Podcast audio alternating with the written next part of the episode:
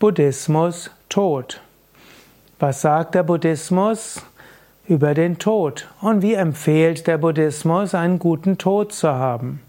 Ja, darüber möchte ich heute sprechen. Mein Name ist Sukade von www.yoga-vidya.de.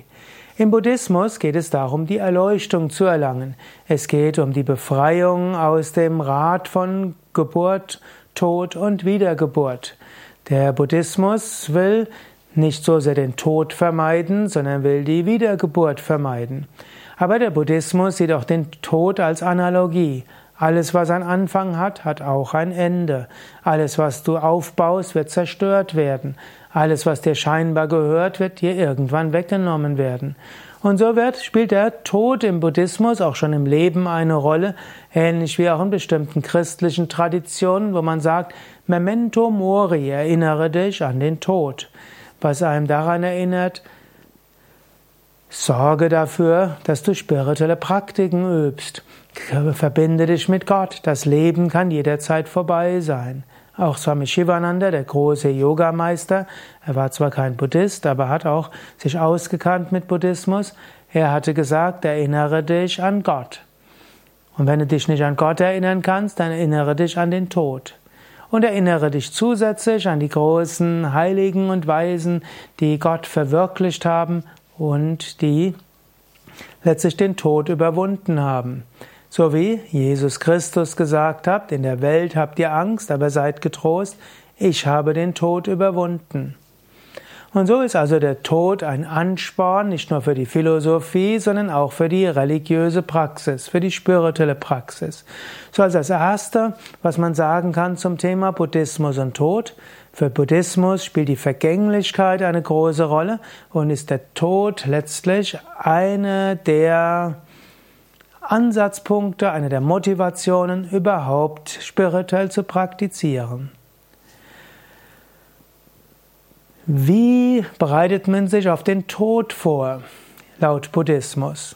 Im Buddhismus spielt der Tod eben eine Rolle und idealerweise will man die Erleuchtung erlangen vor dem Tod. Das ist jetzt nicht in allen buddhistischen Traditionen so. Manche wollen auch zum Bodhisattva werden, also nicht die volle Erleuchtung erlangen, aber doch fast die Erleuchtung erlangen und dann weiter der Menschheit dienen. Vor dem Tod gilt es also, zu praktizieren und aus der Sklaverei des Geistes mit seinen Wünschen, mit seinen Identifikationen, mit seinem Besitzanspruch und so weiter hinauszukommen. Also idealerweise vor dem Tod löste dich von allem. Und wenn es dir in deinem Leben nicht so gelungen ist, dann wäre es nochmal wichtig, vor dem Tod deinen Geist zum Stillstand zu bringen und dich aus allem zu lösen und in der absoluten Stille, im Nirvana, in Shunyata, in der Lehre letztlich die Erleuchtung, Bodhi zu erreichen, zum Arahat, zum selbstverwirklichten Heiligen, zum Buddha zu werden. Das geht noch im Moment des Todes. Wenn du beim bis zum Tod die Erleuchtung nicht erlangt hast, dann können andere dir helfen, doch noch hinzukommen. Es heißt, und da gibt es jetzt Ströme, unterschiedliche Strömungen des Buddhismus. In der populärsten heißt es, dass die Seele den physischen Körper verlässt mit dem Tod und dann in die Astralwelten geht, also ähnlich wie wir das kennen im Hinduismus. Auf, beim Übergang der Seele vom physischen Körper in die Astralwelten bleibt die Seele noch eine Weile in der Nähe des Körpers. Und so ist es gut, dass man nach dem Tod laut buddhistischer Tradition mit dem Verstorbenen spricht. So wird das tibetische Totenbuch gelesen und so wird der Seele gesagt, was noch alles so passieren wird, bevor sie, bevor sie in die höheren Welten geht.